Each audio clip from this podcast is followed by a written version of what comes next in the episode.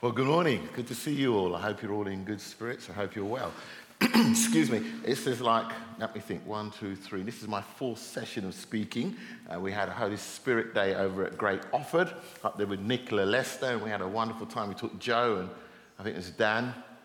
And presence of God was there. It was just awesome. I know Andy Buchanan goes there as well. They, they were great, really was. They think like they want to book us up next year. So now it's back to business, and I'm just praying for a, a freshness on us so that we can uh, do the job, although it was like I'd not done any work yesterday at all.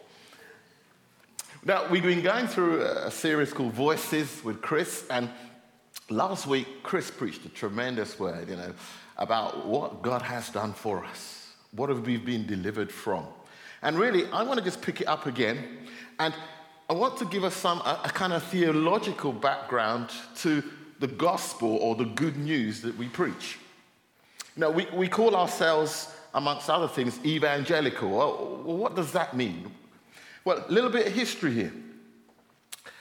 The term evangelical first came about from the Protestant Reformation.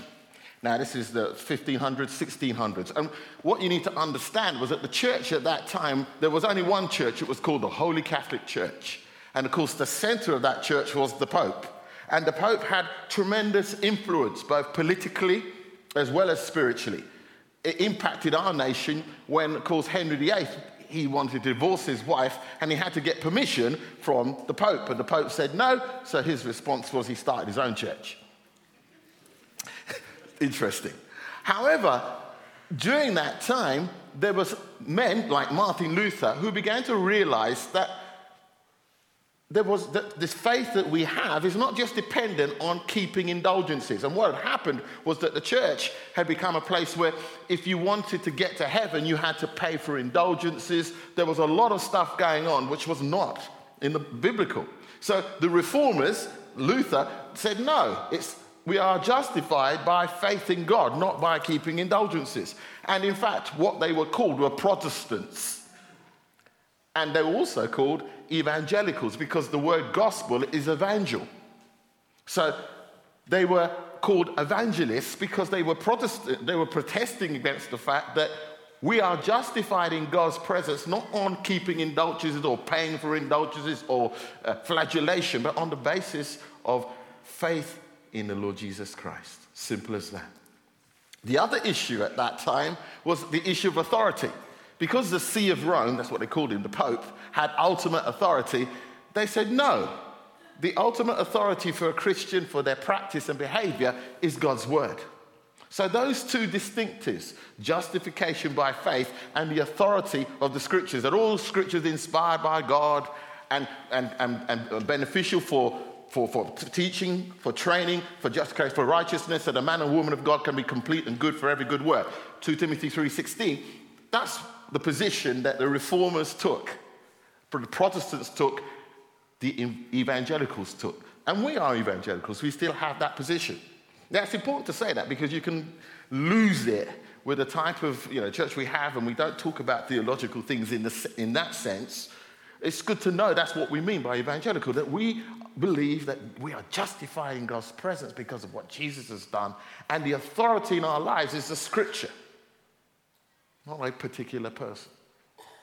Now then, today we're going to consider again what we have been saved from and how God, rich in his mercy, has brought us back into fellowship with him. This message of reconciliation, this message that we've been teaching and preaching is at the heart of the evangelical gospel that God has made a way. But let's first consider our position, where we stand.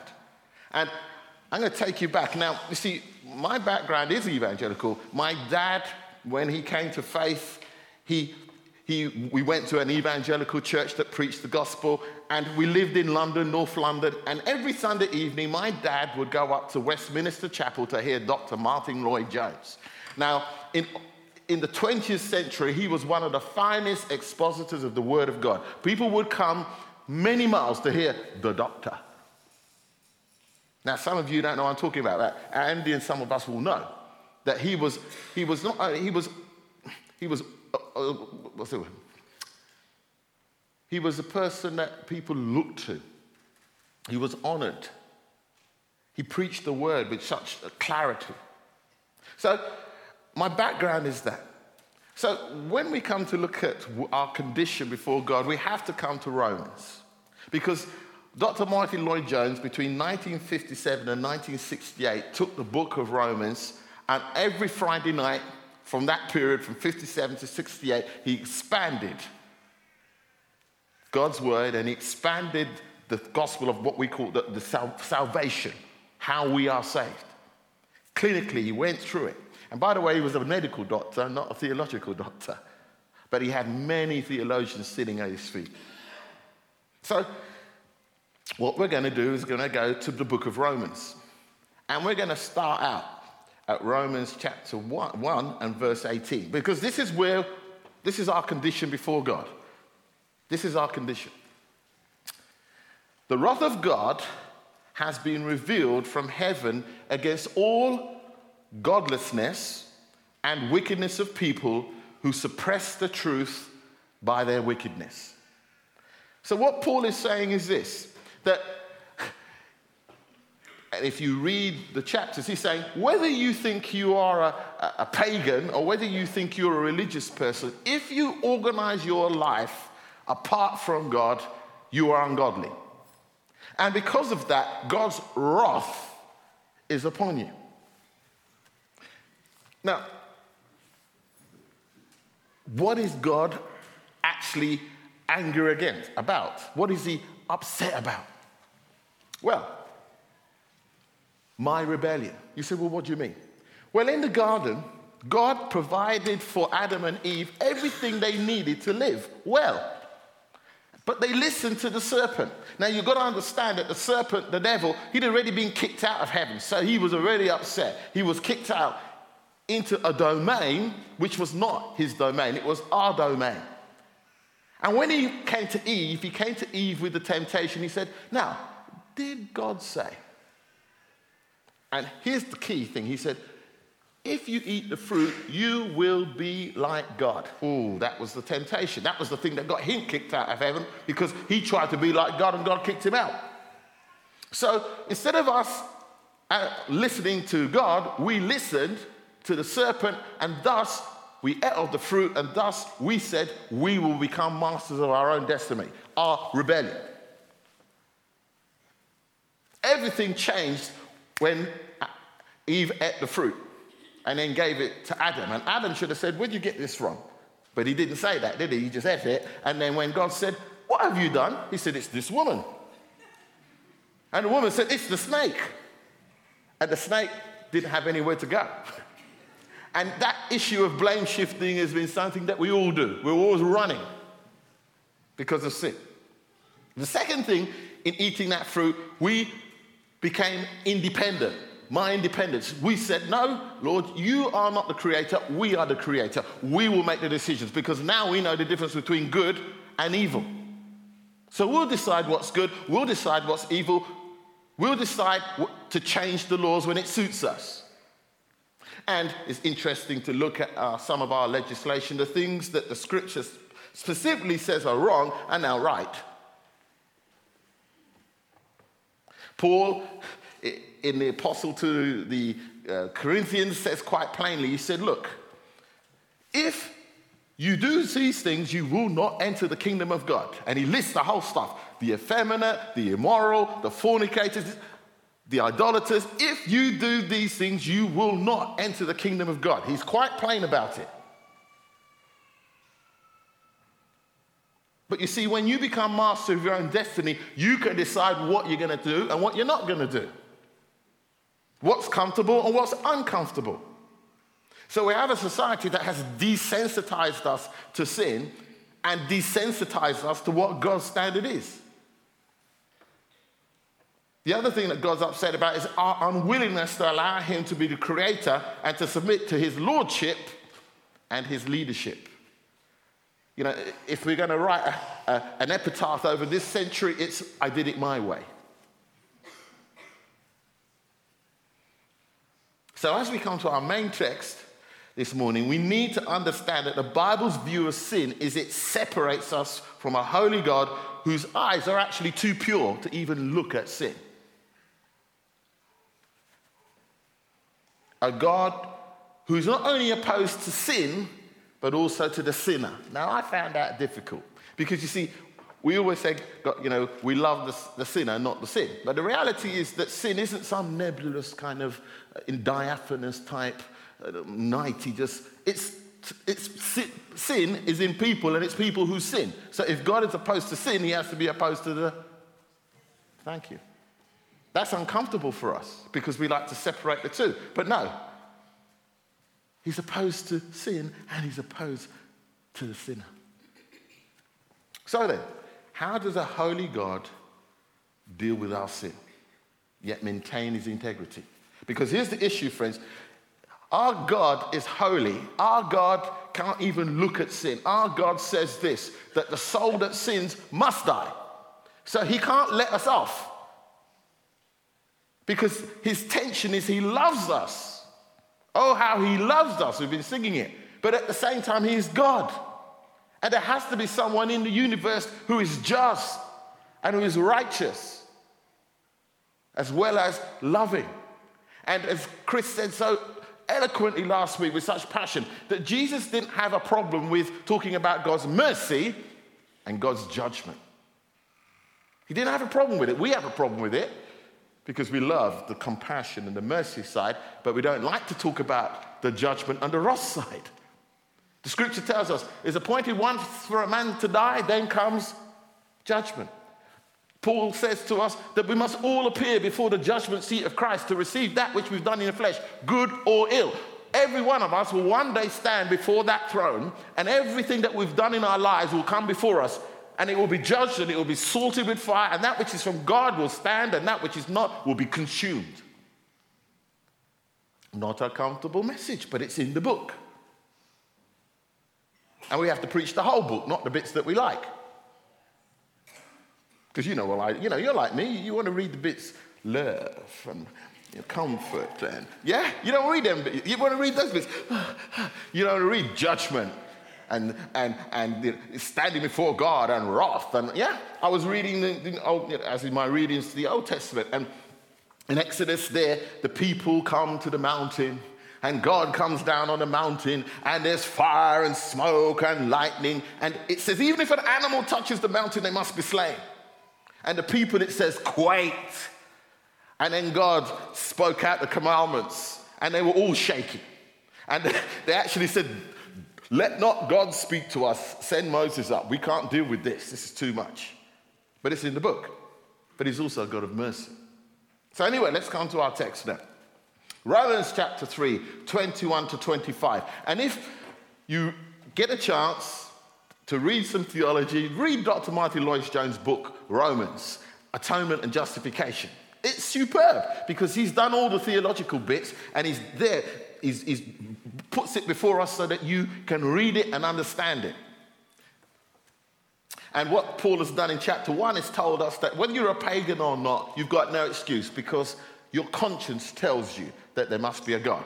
Then he talks to the Jews in chapter 7 and says, just because you, chapter 2, beg your pardon, if just because you've got the law, it doesn't mean that you are more favored. Because if you don't keep the law, you're in no better place than the pagan. Because the Ten Commandments are like a chain. If you break one, you broke them all.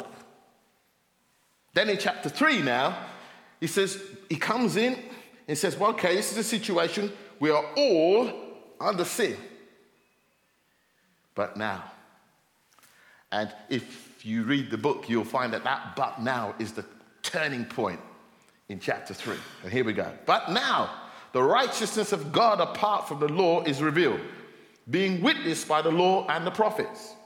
Even the righteousness of God through faith in Jesus Christ to all and on all who believe. For there is no difference, for all have sinned and fall short of the glory of God being justified freely by his grace through the redemption that is in Christ Jesus, whom God set forth as a propitiation by his blood, through faith to demonstrate his righteousness, because in his forbearance God had passed over the sins that were pre- previously committed.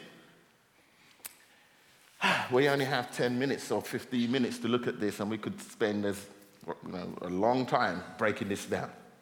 But let's just go at it. Paul declares that there is a righteousness that can be attained, but not on the basis of trying to keep the rules. So, point number one you will never be able to bring yourself and to God and say that you've kept the rules because everyone knows that we can't keep the rules. And Christianity actually isn't just about keeping the rules. So we find ourselves in a situation that we need another way to get to God. We need a righteousness based, here it is, on faith in Jesus Christ. Why? Because we've all sinned. We've all fallen short of God's standard. Whether you're a pagan or whether you're a Jew, whether you are middle class, upper class, lower class, any class, we've all failed. Whether you live a good life and you do good things and you give money to charity, or whether you've lived a, a, a reckless life, the scripture says we're all under sin, the universality of sin.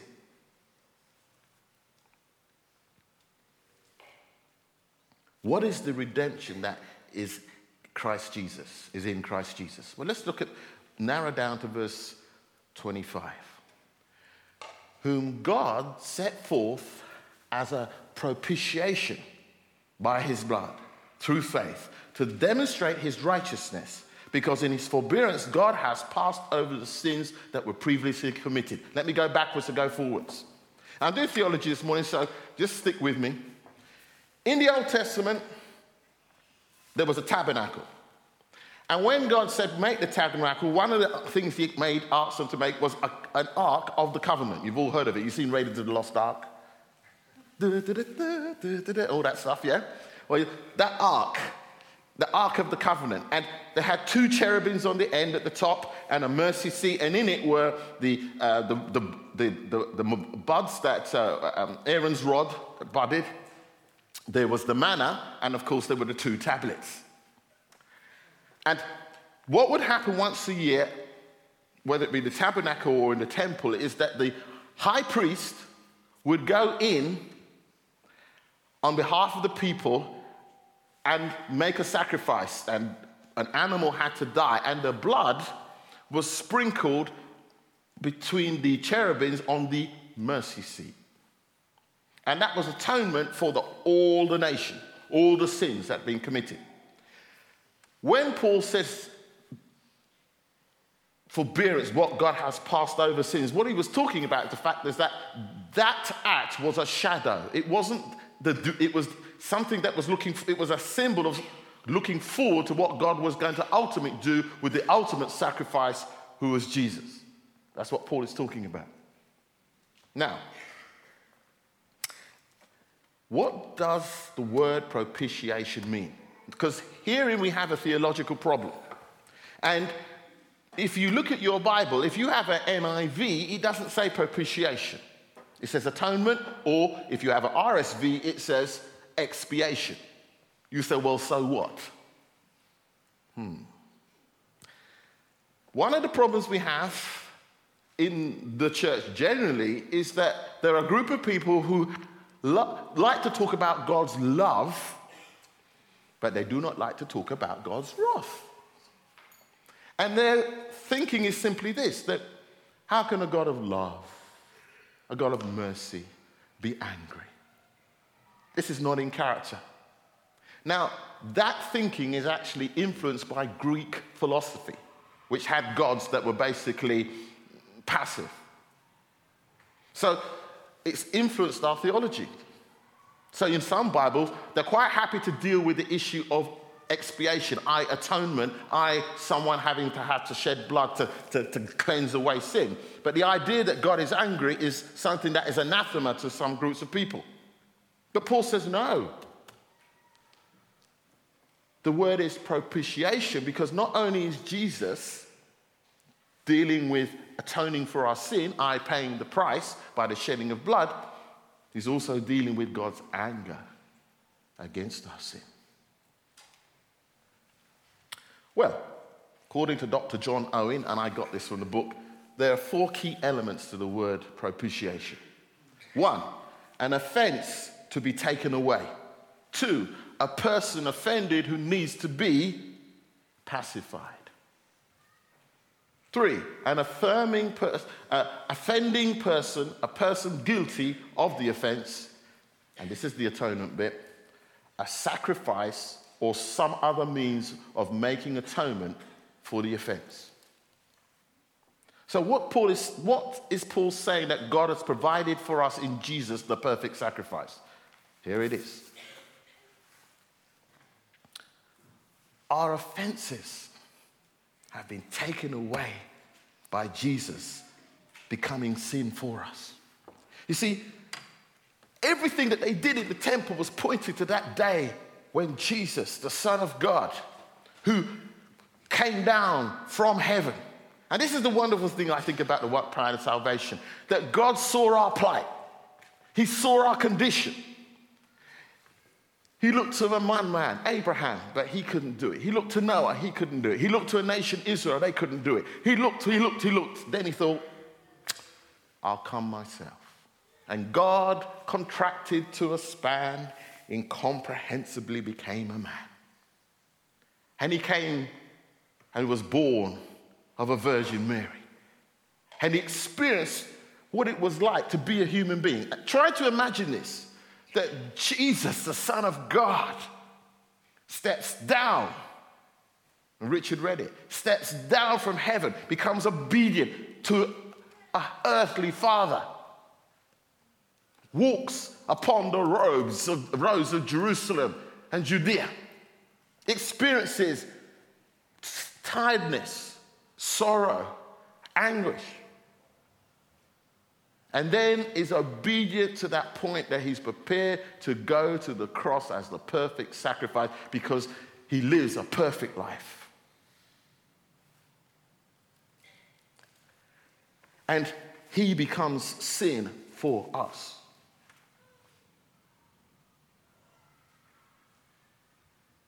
The perfect sacrifice. He who knew no sin became sin on our behalf that we might be rightly related to God. I love the picture that Chris painted last week of those two grizzly bears. The grizzly bear's coming towards the ranger, and then the mother jumps out in front and stops the big grizzly bear from getting the guy. And Jesus jumps out in front and he takes it for us. Point number two God's anger over my sin and your sin is appeased and placated by one person, Jesus. If you read Isaiah 53, as we do at Easter time, we read there that he was bruised for our iniquities. He was crushed. Here it is. He was despised and forsaken of men, a man of sorrows and acquainted with grief, and like one from whom men hid their face, he was despised and we did not esteem him.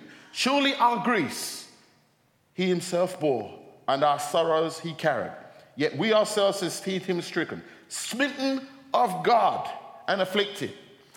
In other words, God smote him instead of smiting us. He was crushed for our iniquities. He took the punishment that we should have taken. He was pierced through for our transgressions. He was crushed for our iniquities. The chastening for our well being fell upon who? Him. And by his scourging, we are healed.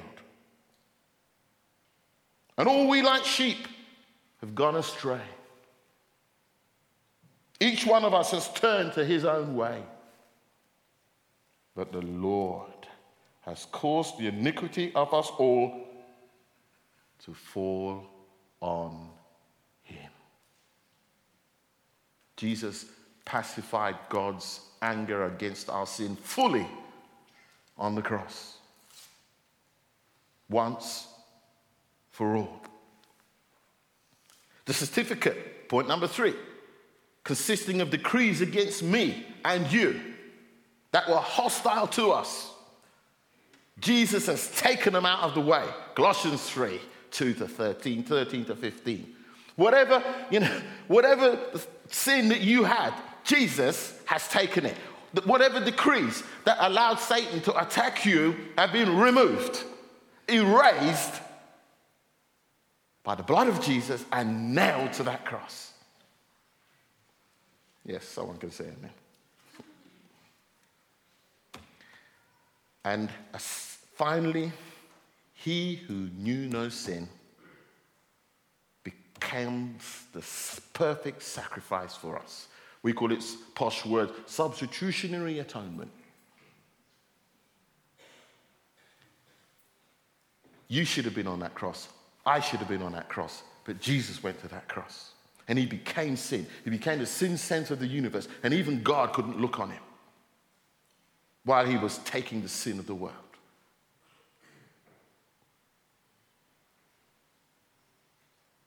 But he did it for us.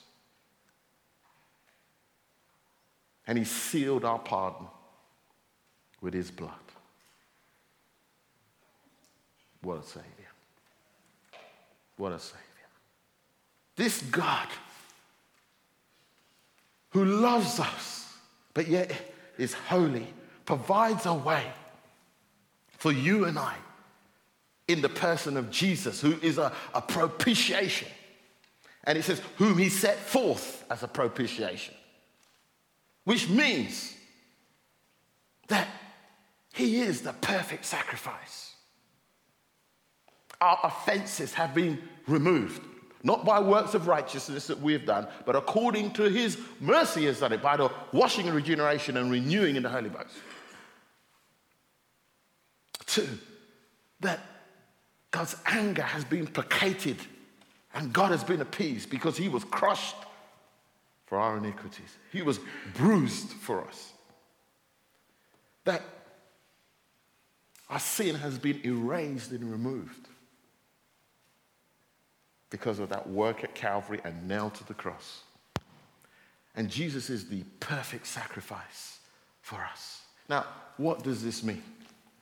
Now, the challenge that we had was that people would preach this and we would enjoy it. But you see, we would think that the becoming a Christian and this experience, this transaction that takes place, that he takes my sins a once for all deal. Well, it is, but the process of God redeeming us from our sin continues. You say, what do you mean by this, Dennis? Well, I've had the privilege of being a Christian now for some 30 odd years. But even now, this process of redemption is still working in my life. You say, what do you mean? Well, in my personal life, I was praying and I said, Lord, shine your light into my life and shine your to shine, shine your light into my life to show any darkness in me. And Lord, bring your life where there's death in me. Someone said to me, That's a dangerous prayer. I said, Well, yes, okay. Because I'm in business with God, I ain't playing with this stuff. And what I'm finding is that the Holy Spirit is working in my life and showing me things that I was not aware of that are sin that I was not aware of. But I can bring that to the cross. And when I come to the cross, I have an advocate, yes. I have one, someone who has become sin for me, someone who has removed God's anger and placated it, someone who is the perfect sacrifice. And when I bring my sin there, I can leave it at the cross as I confess my sin and as I receive his forgiveness. And thus the process of redemption continues. And for each one of us, knowing these truths intellectually and cognitively is one thing. But the whole idea is that experientially, as you walk your Christian life, as the Holy Spirit convicts you of sin and of righteousness and of judgment, you appropriate what Jesus has done in your reality so that you are able to move on from where you are in terms of your walk in God and you begin to mature and the person, the power of sin is beginning to be broken in your life. And what happens is the cross is setting you free from sins that have been committed by you, sins that have been done to you, and the effects of your response to the sins that have been done against you. See, so the cross deals with your initial sin, but the cross is dealing with your, that's your own personal sin, but also the sins that have been done against you. And some of you, there's been sins done against you that you're not aware of, but you're still reacting to it. And you don't know it. And then the Holy Spirit becomes into your life and He begins to show you why you respond like that in that situation. And He takes you back to a situation. Yesterday, we had a wonderful privilege of working with a lady, and she said to me, You know, I feel not, I'm not worthy. And what the Holy Spirit did was remind her we were talking about school. And where did it come from at school? The teacher was basically saying, You'll never turn out to be anything. So she always had this sense of failing. She'd got a degree, she'd got qualifications, but she never felt she measured up. So we're able to, the Holy Spirit's able to come and minister his healing there as she releases that situation. And Jesus comes into that situation with her there and she sees him, and he's taking the abuse, he's taking the negative words. And she's able to be set free. And when we, at the end of the meeting, we see a person who's full of joy. That's the power of the cross. That's the power of the cross. That's how the cross works. And what I realized was that great theological, evangelical preaching, which just impacts people's minds, and stops there is not the deal. The deal is it has to be appropriated on a daily basis as the Holy Spirit works in us and reveals to us what is going in our lives so we're able to redeem that which the enemy took away from us and we become healthy people and we begin to walk in the freedom and the liberty that Jesus won for us at Calvary. Yeah, I'm preaching this morning.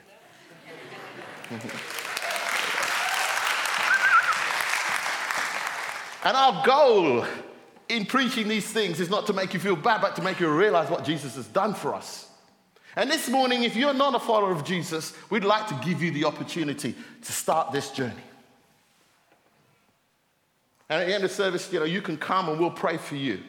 That you would like, to, if you would like to become a follower of Jesus and understand that Jesus has died for your sin, and it doesn't matter what your condition is, there is one who has paid the price in full for us that we might now have a relationship with God when we come from enemies to friends to sons and daughters of the King. This is the work of the cross. And then the Holy Spirit is working with us so that the work of the cross is appropriated on a daily basis as we are being saved. And the works of darkness in our lives are being undone by the power of the cross. You see, friends, that's what restore, and all of those programs are about. They're not something so that we're about navel gazing. It's all part of the gospel, it's all part of the deal. You see, the preaching of the 70s and 80s was about a personal relationship with Jesus. The people came to Jesus and that was it, and they confessed their sins. But there was stuff in their life that was still there.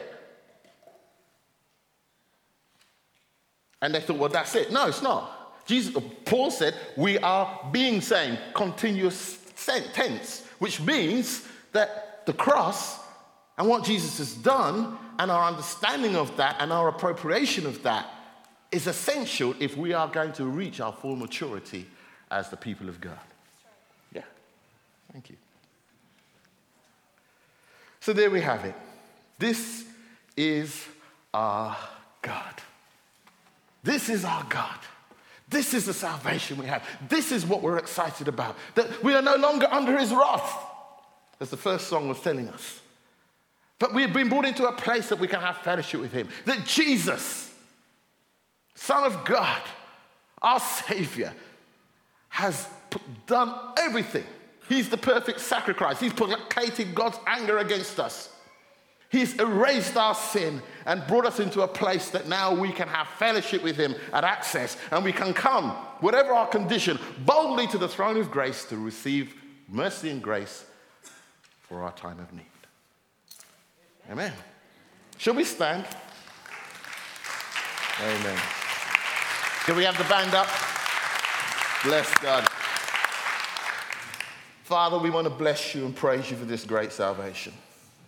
We want to thank you for our Lord Jesus. Thank you, Lord, that He's taken away our offense that were against us. Thank you, Lord, that He has pacified your anger against us. We thank you, Lord, that He did this once for all. And He now sits at the right hand of the Majesty on high, having made purification for our sins once for all. And Lord, thank you that each day of our lives, as we invite you, Holy Spirit, to shine your light into those areas of darkness in our lives, and as we allow you, Lord, to speak into the darkness into our lives, in our lives. So, Lord, as we bring our stuff to you and we confess our sins and receive forgiveness and receive healing, we are becoming more like you. Lord, we thank you for what you did at Calvary. Thank you for your goodness. Thank you that you are a merciful God, that you're full of goodness, that you provided a way for us to become sons and daughters of the King. We bless your name. Amen.